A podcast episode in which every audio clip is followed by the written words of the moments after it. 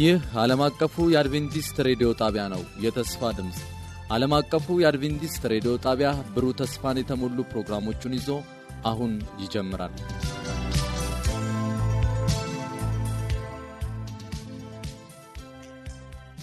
በጌታ የተወደዳችሁና የተከበራችሁ የዘወትር አድማጮቻችን እንደምን ይህ ፕሮግራም ከዓለም አቀፍ አድቬንቲስት ሬዲዮ ዘወትር ማለዳ ወደ እናንተ የሚደርስ ነው። ዛሬ በሚኖረን ቆይታ ሳምንታዊውን የመንፈስ ሰይፍ የተሰኘው ፕሮግራም ይዘንላችሁ ቀርብናል። ስለ አብሮነታችሁ ጌታ ይባርካችሁ እያል በቀጥታ ወደ መልእክቱ እንተላለፋለን። በስልክ መስመራችን ደውል፣ በመልእክት ሳጥን ቁጥራችን ደግሞ ዓለም አቀፍ አድቬንቲስት ሬዲዮ የፖስታ ሳጥን ቁጥር 145 አዲስ አበባ ብላችሁ በመጻፍ አጭር የጽሑፍ መልእክት በመላክ አስተያየቶቻችሁንና ጥያቄዎቻችሁን ብታደርሱን ልናስተናግዳችሁ በደስታ እንጠብቃችኋለን። ደውሉልን፣ ጻፉልን። ወደ ፕሮግራሙ እንተላለፍ። ጌታ ይባርካችሁ። የመንፈስ ሰይፍ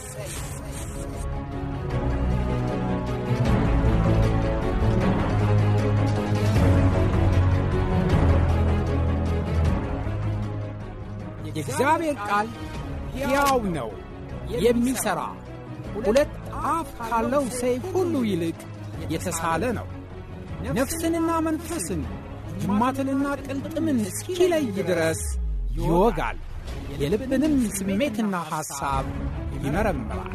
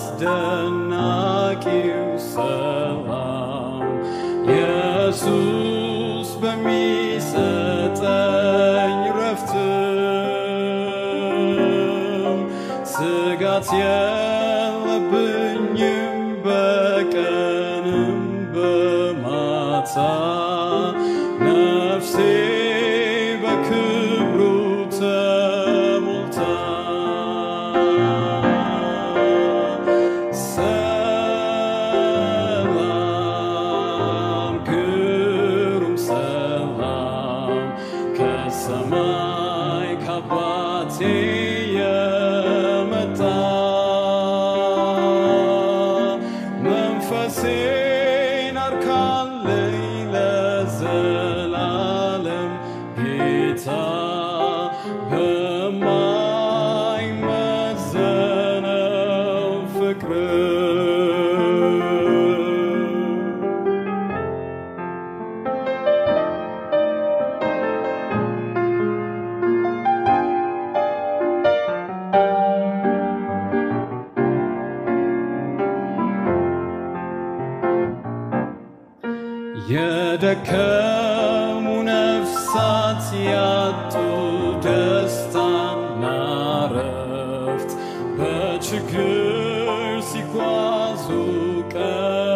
kalem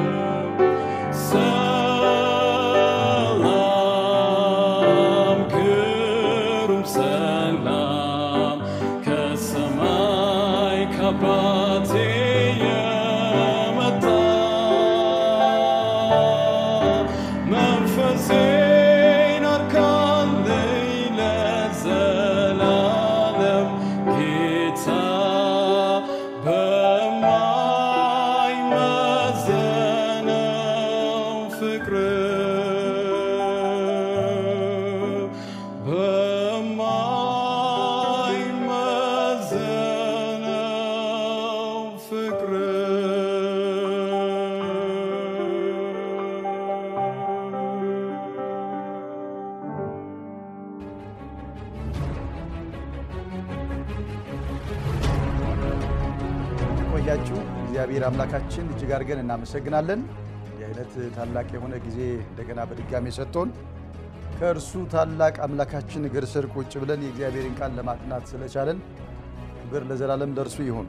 ዛሬ ከእናንተ ጋር አብረን እንድናየው የፈለግኩትኝ ርዕስ ስለ ክርስቲያን አምልኮ በተለየ ሁኔታ ደግሞ አምልኮ በሚለው ርዕስ ስር የተለያዩ ክፍሎችን አብረን እንድናይ እፈልጋለሁ። ዛሬ አንደኛውን ክፍል እናያለን። ምንድን ነው አምልኮ?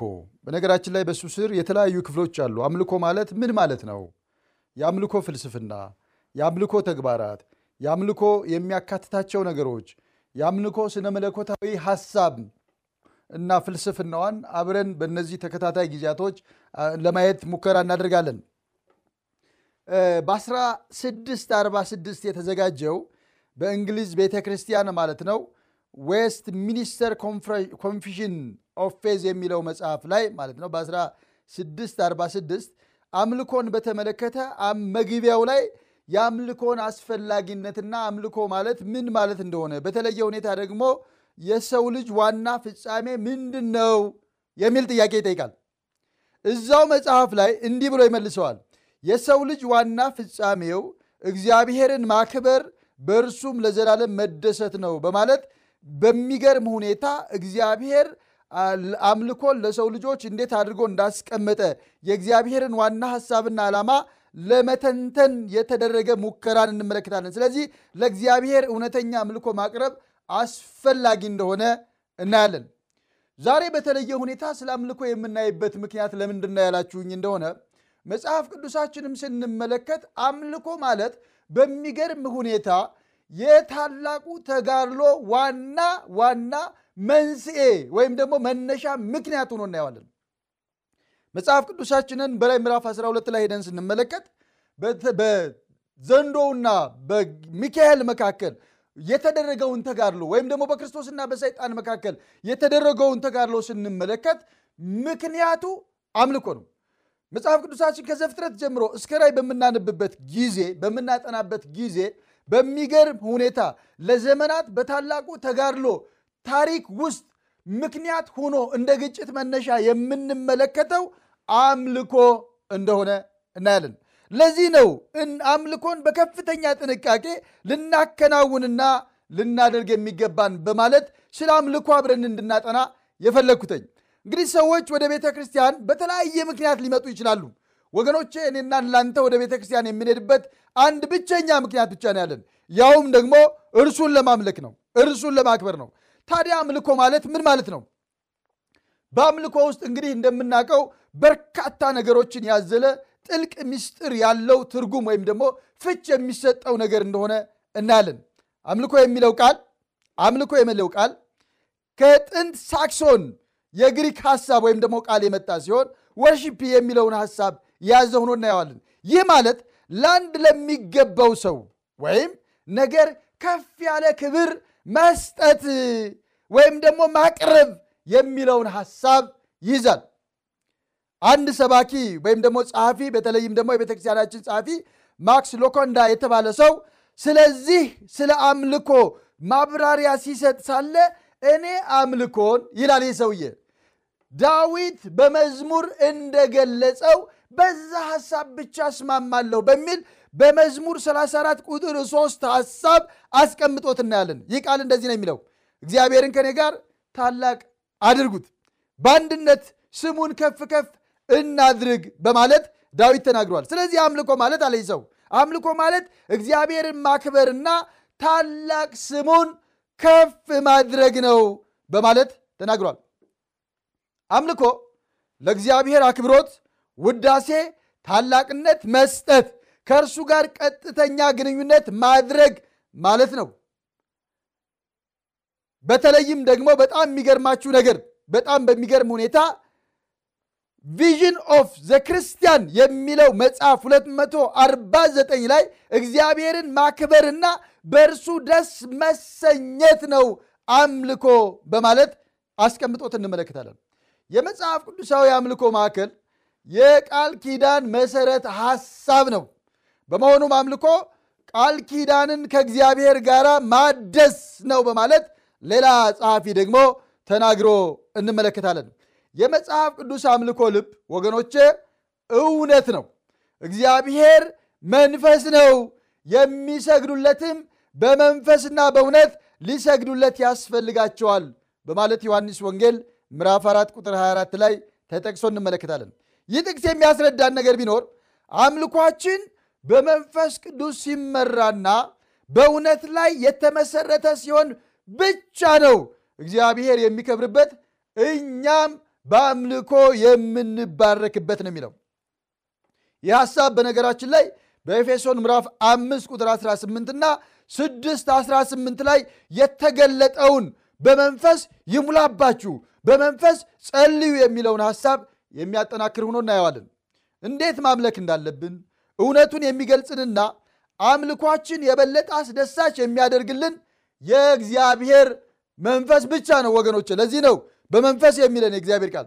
ስለዚህ አምልኮ በእግዚአብሔር ዘንድ ተቀባይነት የሚኖረው በመንፈስና በእውነት አማካኝነት የተካሄደ ወይም የተከናወነ ሲሆን ብቻ ነው። ከዚህ የወጣ አምልኮ እግዚአብሔርን እግዚአብሔር አይደሰትበትም። እግዚአብሔር እየጸየፈዋል። ሰውንም ደግሞ ሊባርክ አይችልም። ምናልባት ሊያስደስት፣ ምናልባት ሊያዝናና ይችል ይሆናል፣ ግን በፍጹም በሰው ሕይወት ላይ ለውጥ ማምጣት አይችልም። ይህንን የምልበት ምክንያት አለኝ። ዛሬ አምልኮ እኛ እንደምንፈልገው የሚካሄደው ነገር ነው የሚል ፍልስፍና የሚል አስተሳሰብ ዓለማችንን እያጥለቀለቀ የመጣበት ጊዜ ላይ ነው ያለነው ወገኖች። የዚህ አስተሳሰብ አራማጆች አምልኮ ምን መምሰል እንዳለበት ወይም እንዴት መካሄድ እንዳለበት የሚወስነው አምላኪው ነው እንጂ ሌላ ሊሆን አይችልም የሚል መከራከሪያ ያቀርባሉ መከራከሪያ ያቀርባሉ።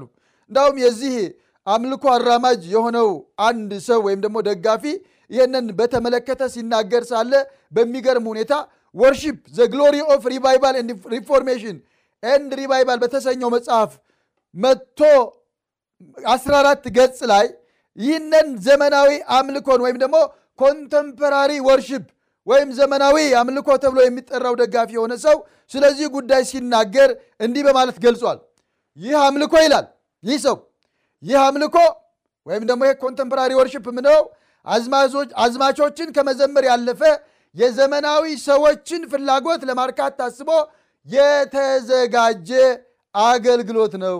እንደሚታወቀው ዘመናዊ አምልኮ ይላል ይህ ሰው አምልኮን ግምት ውስጥ ያስገባው አምልኮ ግምት ውስጥ ያስገባ ሳይሆን ፍላጎትን አምልኮን ሳይሆን ይላል። የሚገርማችሁ ነገር አምልኮን ግምት ውስጥ ያስገባ ሳይሆን ፍላጎትን ግምት ውስጥ ያስገባ ወይም ደግሞ need oriented የሆነ አገልግሎት ነው በማለት ይጽፋል። ስለዚህ ዘመናዊ አምልኮ ፍላጎትን መሰረት ያደረገ የቤተ ክርስቲያን አገልግሎት እየሆነ አሁን አሁን ወደ ብዙ ሰዎች ልብ ውስጥ እየገባ ያለ ሁኔታ ላይ ያለ ነው። እኛ የምንፈልገውን ለእርሱ የተከበረ ብለን የምናስበውን ወደ እርሱ እንድናመጣ እግዚአብሔር የሚፈቅድ ከሆነ የምናመጣው ነገር ሁሉ ማክበርና በደስታ መቀበል የእግዚአብሔር ግዴታ ነው ብለው የሚያስቡ ሰዎች አሉ። የሚገርማችሁ ነገር ይህ ግን አይደለም። ቃየል ያሰበውን ያንን ነገር ወደ እግዚአብሔር እዞ ቀርቧለኝ ለእግዚአብሔር የተከበረ ነገር ነው ብሎ የሚያምንበትን አቀረበ። እግዚአብሔር ግን አልተቀበለውም። አስቀድሞ በገለጠላቸው ነገር ላይ ተመስርቶ ያቀረበውን አስቀድሞ በተሰጠው መመሪያ መሰረት ተመስርቶ ያቀረበውን የአቤልን አምልኮ እንጂ የተቀበለው የቃየልን አልተቀበለም እግዚአብሔር።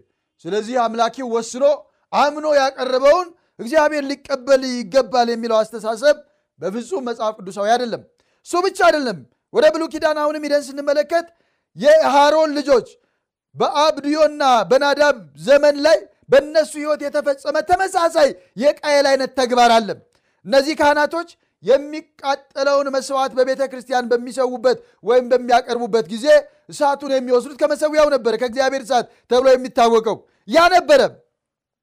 የቤተ መቅደስ አገልግሎት እንዲጠቀሙ በዚህ መንገድ እንዲያደርጉ እግዚአብሔር አስቀድሞ አዟቸው ነግሯቸው ነበረ። ግን እነዚህ ሁለት ወንድማማቾች ግን አንድ ማታ መስዋዕት በሚያቀርቡበት ጊዜ በዛ ሰዓት በሚገርማችሁ ነገር መጽሐፍ ቅዱስ ስናነብ ዘሌዋውያን ምዕራፍ 10 ቁጥር አንድና ሁለት ይህንን አምልኮ እንግዳ እሳትን አምጥተው አከናወኑ ይላል። አምልኮ እኛ እንደምንፈልገው ማካሄድ የምንችል ከሆነ እግዚአብሔር ለምን በእነዚህ በሁለቱ ወንድማማቾች ላይ እርምጃ ወሰደ ብለን መጠየቅ እንችላለን። እንግዲህ ከላይ እንደጠቀስናቸው እነዚህ አይነት አምልኮች ወይም ደግሞ እነዚህ አይነት ሁኔታዎች በመጽሐፍ ቅዱስ ውስጥ በተደጋጋሚ እናገኛለን። አንደኛ ሳሙኤል ምዕራፍ 15ም በተለይ ለሳኦል እግዚአብሔር አምላክ መስዋዕትን ሳይሆን መታዘዝን እንደሚመርጥ በደንብ አድርጎ ነግሮት እንመለከታለን። እግዚአብሔር በቃሉ ከገለጸው ወይም ካዘዘው ውጭ ለማምለክ መሞከር እጅግ አደገኛ ነው ወገኖች።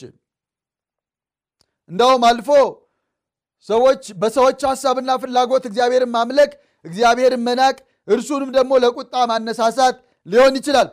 እውነተኛ አምልኮ ወይም ደግሞ እውነተኛ አምላክ ለማምለክ ተቀባይነት ያለው አምልኮ መንገድ በራሱ በእግዚአብሔር የተቋቋመ በተገለጸው የእርሱ ፈቃድ የተገደበ ነው ወገኖቼ። ይህ የሆነው ሰዎች የሚመርጧቸው የአምልኮ መንገዶች ወይም ስርዓቶችና የማምለኪያ ዕቃዎች እግዚአብሔርን የማያስከብሩ ሊሆኑ ስለሚችሉ ወይም ደግሞ ችግር ሊፈጥሩ ስለሚችሉ ሊፈጥሩ የሚችሉትን ችግር አስቀድሞ ለማስወገድ እግዚአብሔር አምላክ አምልኮን በስርዓት እንድናደርግ በቃሉ ገድቦልን እንመለከታለን። ወገኖቼ በቤተ ክርስቲያን ውስጥ አምልኮውን ምናልባት ፓስተሩ ሊመራ ይችላል። ታዲያ አምልኮ ማለት ምን ማለት ነው የሚለውን ከላይ በተመለከትነው ሀሳብ ላይ እንግዲህ በአጭሩ ጨመቅ አድርገን ለመመልከት ስንመለከት አምልኮ ከትህትና በአክብሮት ከፍቅር በመነጨ ስሜት ከእግዚአብሔር ፊት ራስን ዝቅ በማድረግ ለእግዚአብሔር አክብሮት ውዳሴና ታላቅነትን በመስጠት ከእርሱ ጋር የሚደረግ የተለየ ግንኙነት ነው አምልኮ ማለት ወገኖች። መጽሐፍ ቅዱስ እንዲህ አይነት አምልኮን ወይም ደግሞ እንዲህ አይነት ተግባር ለእውነተኛ አምላክ ብቻ መከወን ወይም መደረግ እንዳለበት በዘጸአት ምዕራፍ 20 ቁጥር 1 እስከ 3 እንዲሁም ደግሞ ዘጸአት 34 14 ማቴዎስ 4 10 ሄዳችሁ ስታነቡ ታገኙታላችሁ።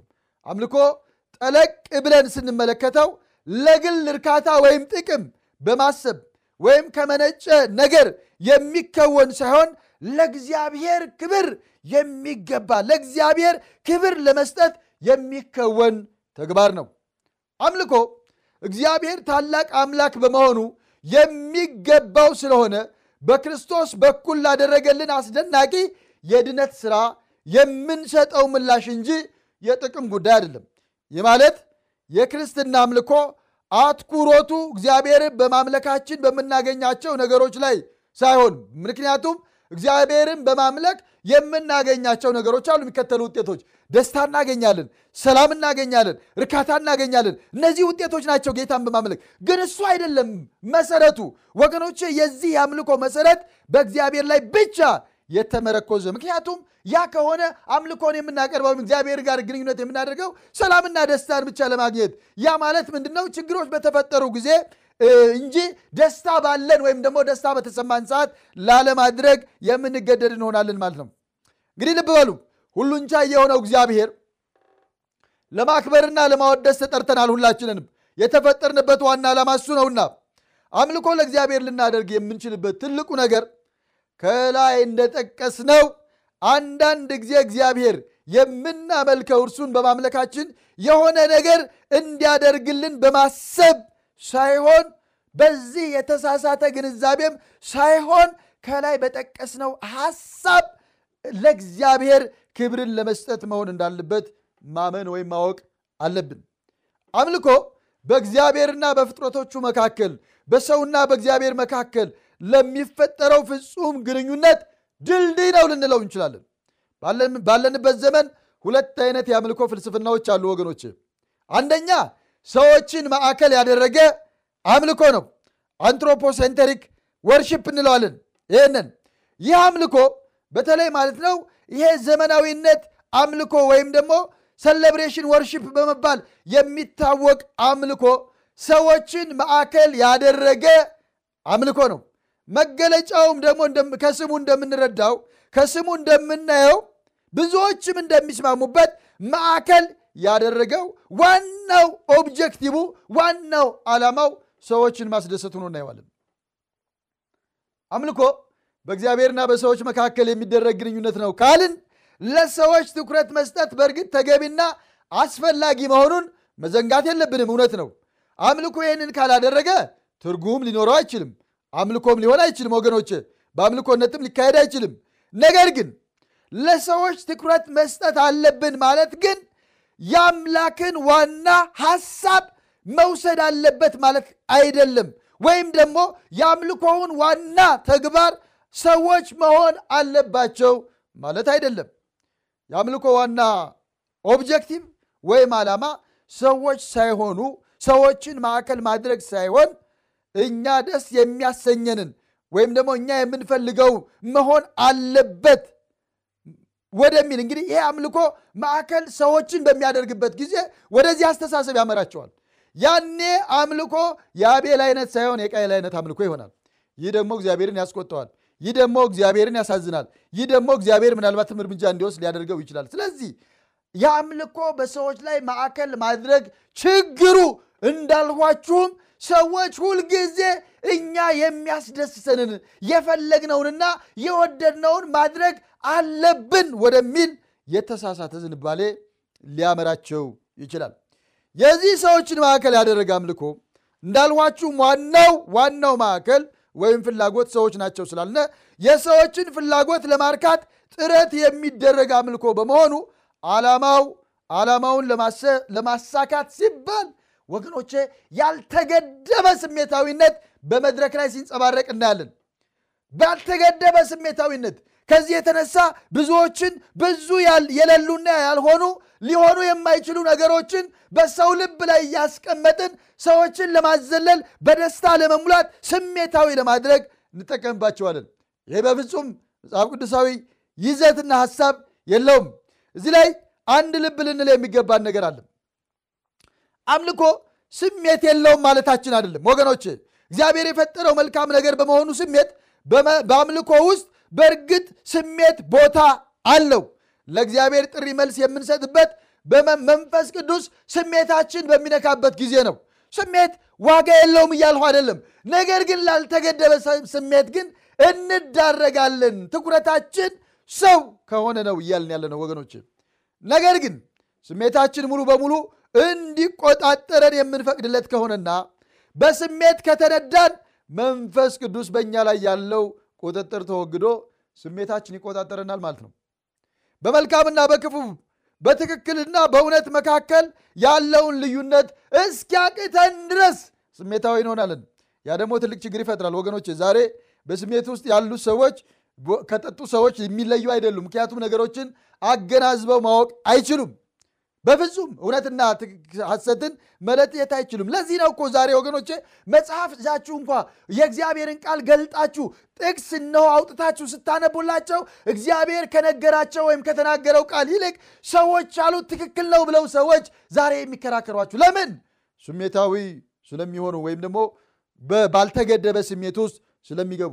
ለዚህ ሌላ ጥሩ ምሳሌ የሚሆን ነገር ልንገራችሁ። በጣም በሚገርም ሁኔታ በኢየሱስ ዘመን የነበሩ ሃይማኖት መሪዎች እነዚህ ሰዎች በተለይ እነዚህ ፈሪሳውያን ማለት ነው በጥላቻና በቁጣ ስሜት በክርስቶስ ላይ የተሞሉ ስለነበሩ ክርስቶስ በየቀኑ ያደርጋቸው ከነበሩት መልካም ነገሮች ይልቅ ዕውራንን በማብራት የታመሙትን በመፈወስ የሞቱትን በማንሳት እያዩት ካለው ከነዚህ መልካም ነገሮች ይልቅ ክርስቶስን ይዞ በመግደል የሚደረግ ነገር የበለጠ መልካምና የማያጠራጥር ሆኖ ይታያቸው ነበረ።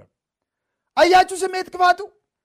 በክፉ ስሜት መሞላት ወይም በስሜት ባልተገደበ ስሜት ውስጥ መግባት ለእንደዚህ አይነት አደጋዎች እውነትንና ውሸትን ትክክልና ትክክል ያልሆነውን ነገር ለይተን እንዳናውቅ እስከ ማድረግ ድረስ ታላቅ ተጽዕኖ ያደርግብናል። ስለዚህ ስሜት ለእግዚአብሔር ቃልና ለመንፈስ ቅዱስ ተገዥ ካልሆነ ነገሮች ሁሉ ዓላማቸውን ይስታሉ ማለት ነው። ለዚህ ነው የተወደዳችሁ ወገኖቼ አምልኳችንን ስሜት አስፈላጊ ቢሆንም ነገር ግን ሰው ተኮር በሆነ ሁኔታ የሰውን ስሜት ለመቀስቀስ መሆን የለበትም የምንለው የሰዎች ስሜትና ፍላጎት ማርካት ማዕከል ያደረገ አምልኮ በከፍተኛ ሁኔታ ለችግር መጋለጡ አይቀርም። አንድ ታላቅ ጸሐፊ ዲክ ጆንስ የተባለ ሰው The Challenge of True Worship in Contemporary Worship በሚለው መጽሐፉ ላይ እንዲህ በማለት ጽፏለኝ። በጣም በሚገርመው ሁኔታ ዛሬ በ evangelical አብያተ ክርስቲያናት የአምልኮ አገልግሎት አራት ነገሮች ልዩ ትኩረት ተሰጥቷቸዋል ይላል ይህ ጸሐፊ። እነዚህም ይልና አንደኛ የሰዎችን ፍላጎት የማርካት ጥረት፣ ሁለተኛ ትኩረታቸው ከመጽሐፍ ቅዱስ መሠረታዊ እውነቶች ብዙ ትኩረት ሊያስወጣቸው ወደማይገቡ ነገሮች መለወጥ፣ ሦስተኛ አምላኪዎችን ማዕከል ማድረግ እና አራተኛ ከመጽሐፍ ቅዱስ እውነት ይልቅ የህይወት ልምምድ ላይ ማተኮር ይላል። ይህ በዘመናችን የምናየው ትልቅ ችግር ነው ወገኖች።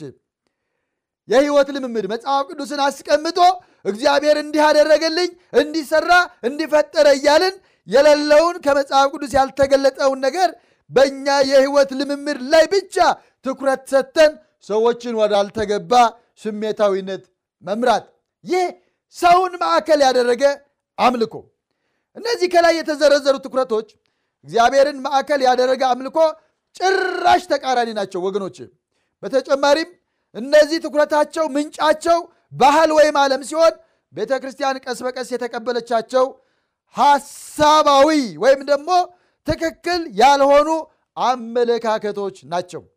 ለዚህ ነው ሐዋርያው ጳውሎስ በሮሜ ምዕራፍ 12 ቁጥር ሁለት ላይ የእግዚአብሔር ፈቃድ እርሱም በጎና ደስ የሚያሰኝ ፍጹም የሆነን ነገር ምን እንደሆነ ፈትናችሁ ታውቁ ዘንድ በልባችሁ መታደስ ተለወጡ እንጂ ይህንን ዓለም አትምሰሉ በማለት አስቀድሞ ያስጠነቀቀን ወገኖች።